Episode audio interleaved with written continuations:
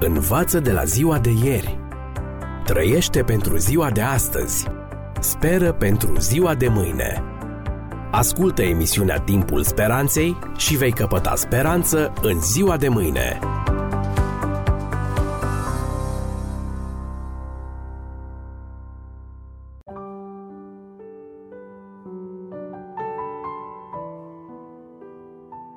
Bine v-am regăsit, stimați prieteni, la o nouă ediție a ghidului radiofonic pentru supraviețuire în secolul 21 cu genericul Începe să trăiești.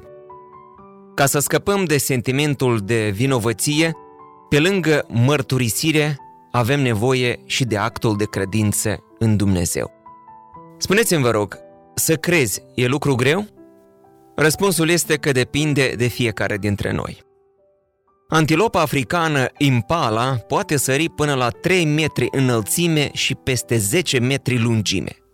Cu toate acestea, antilopele sunt ținute captive într-un țarc împrejmuit cu un gard nu mai înalt de un metru. De ce? Ele nu sar dacă nu văd mai întâi ce le așteaptă la aterizare. Blocajul este în mintea lor. Ele merg prin vedere, nu prin credințe. Creștinul pe de altă parte, a învățat să meargă exact invers, prin credință, nu prin vedere, așa cum spune Marele Apostol Pavel în 2 Corinteni 5 cu 7. Stimați prieteni, diferența dintre noi și antilopă stă în facultatea cu care ne-a înzestrat Dumnezeu, aceea de a ne putea încrede în ceea ce nu vedem, dar ne-a fost promis de El. Aceasta este credința care se bazează pe cuvântul Lui.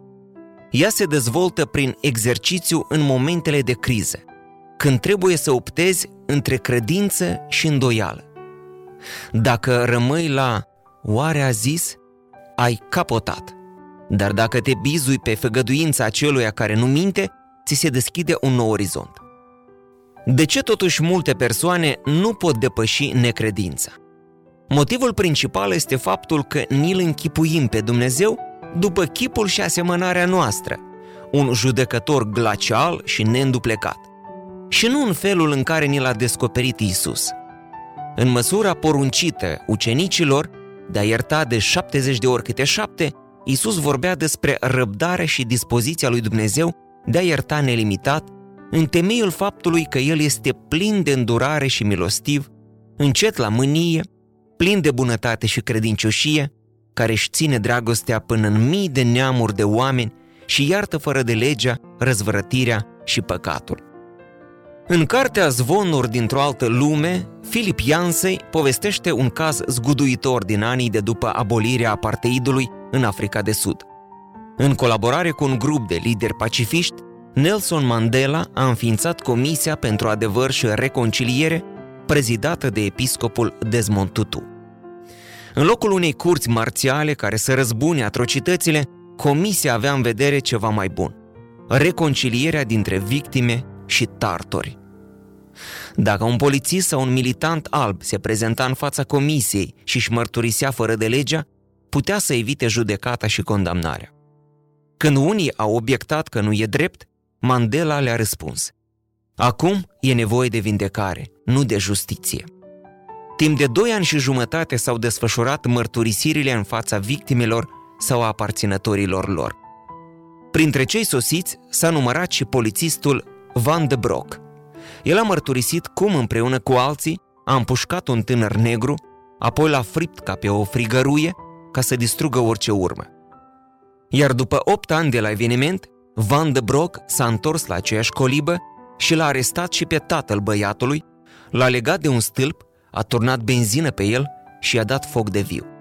Soția lui a fost obligată să stea și să privească îngrozitoarea scenă. Când și-a terminat de bolborosit mărturisirea, în sală s-a lăsat o liniște mormântală.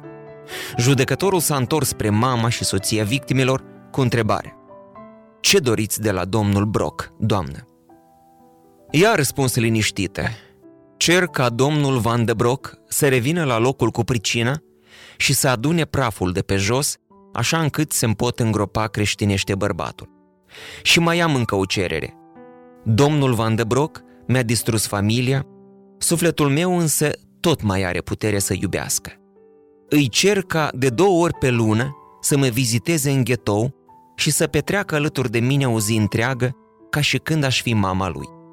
Și aș mai vrea ca domnul Van de Broc să știe că și Dumnezeu l-a iertat, așa cum l-am iertat și eu. Acum aș vrea să-l îmbrățișez ca să știe că l-am iertat cu adevărat. În sală, unii au început să plângă, alții să murmure cântecul Atâta har, ce minunat! Cu pași mărunți, bătrâna s-a îndreptat spre boxa acuzaților. Domnul Van de Broc, în schimb, nu mai auzea nimic. Leșinase. Iubirea acestei negrese e șocant de mare, dar față de iubirea lui Dumnezeu este doar o slabă reprezentare. Scriitoarea australiană Gabriel Carey, atee convertită la creștinism, povestea ce a mânat-o în brațele lui Dumnezeu. Ea a afirmat că factorul decisiv a fost faptul că a înțeles că Dumnezeu, deși cunoștea răutatea și comportamentul rău și ticălos, tot o iubea. Și pentru a fi iertată nu trebuia decât să-și mărturisească vina. Gabriel mărturisea că s-a simțit complet eliberată când a înțeles acest lucru. Stimați prieteni, mărturisirea vine și ea tot ca o consecință a încrederii în acela care iubește și iartă. În 1992, Robert și John, doi băieți de 10 ani dintr-o suburbie din Liverpool, au momit un băiețaș de 2 ani, l-au dus frumușel lângă linia de metrou și i-au dat brânci cu capul în jos. Vestea uciderii micuțului James Boge a cutremurat Anglia. Când cercetările au ajuns la cei doi băieți, aceștia au negat vehement. Declarațiile lor se băteau cap în cap.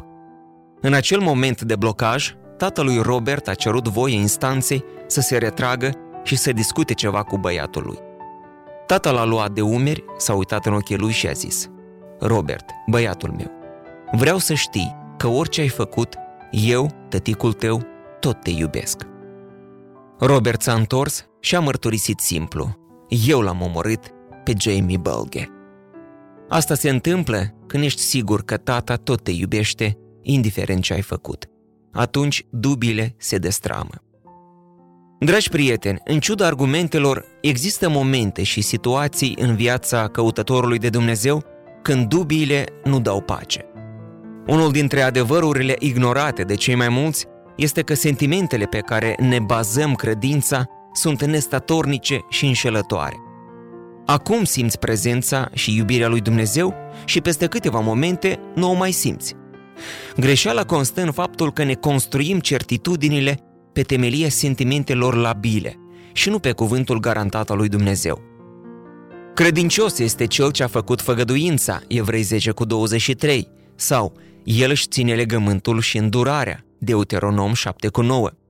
El a mai promis, nu-mi voi călca legământul și nu voi schimba ce a ieșit de pe buzele mele, Psalm 89 cu 34. Dar cât de sigure sunt promisiunile făcute de Dumnezeu? Drag ascultător, tot atât de sigure ca răstignirea lui Isus. Pe întinsul statului brazilian Sao Paulo, în jungla din apropierea orașului San José do Campos, se află o celebră închisoare, Humaita. În ea sunt închiși 730 de răufăcători, de la tâlhar de rând la criminali. Renumele îi se datorează neobișnuitului sistem de funcționare al instituției. De câțiva ani buni, statul a încredințat administrarea închisorii unei societăți creștine. Pușcăria n-are decât doi funcționari care se ocupă de administrație. Închisoarea nu are gratii, nici gardieni. Deținuții sunt liberi. Fiecărui deținut îi este încredințată grija unui alt deținut, plus sarcini de întreținere, de la bucătărie și până la renovarea clădirii. Un ajutor esențial vine din partea familiilor creștine care locuiesc în prejurul închisorii și care îi înfiază pe deținuți. Aceștia sunt tratați ca membri ai familiei și primesc suport moral și educațional. De regulă, cei eliberați nu mai vor să plece. Devin suporterii programului de reeducare religioasă și socială. Mediul creștin și tratamentul iubitor au făcut ca rata recidivării să fie doar de 4%, față de 75 în cazul celorlalți deținuți din Brazilia. De cum intri, ești uimit să găsești fețe surâzătoare și pașnice. Criminalii poartă cheile închisorii. Dincolo de poartă, te întâmpină curățenia de pe culoare și din camere. Pe perete sunt citate din Sfânta Scriptură. După vizitarea clădirii, ghidul te întreabă dacă vrei să vezi și camera de tortură. Aveți și așa ceva? întrebi uluit. Da, în ea ținem un singur condamnat. Când ajungi la capătul coridorului, ghidul te mai întreabă odată. Chiar vreți să intrați? Cheia scârție îmbroască. Încet ușa masivă se deschide. Ochii ți se opresc asupra prizonierului din celula de tortură. Acesta este atârnat de mâini pe un lemn în formă de cruce. Pe cap poartă o coroană de spini. Are coasta împunsă. După clipe de suspans, ghidul îți explică. El îi spășește pedeapsa pentru noi toți. Dacă sentimentele te fac să te îndoiești, privește numai spre Hristos.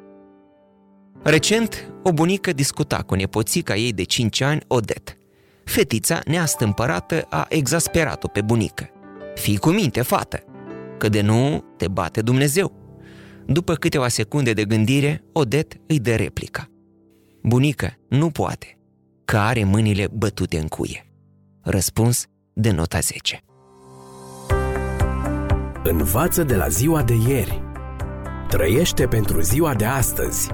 Speră pentru ziua de mâine. Ascultă emisiunea Timpul Speranței și vei căpăta speranță în ziua de mâine.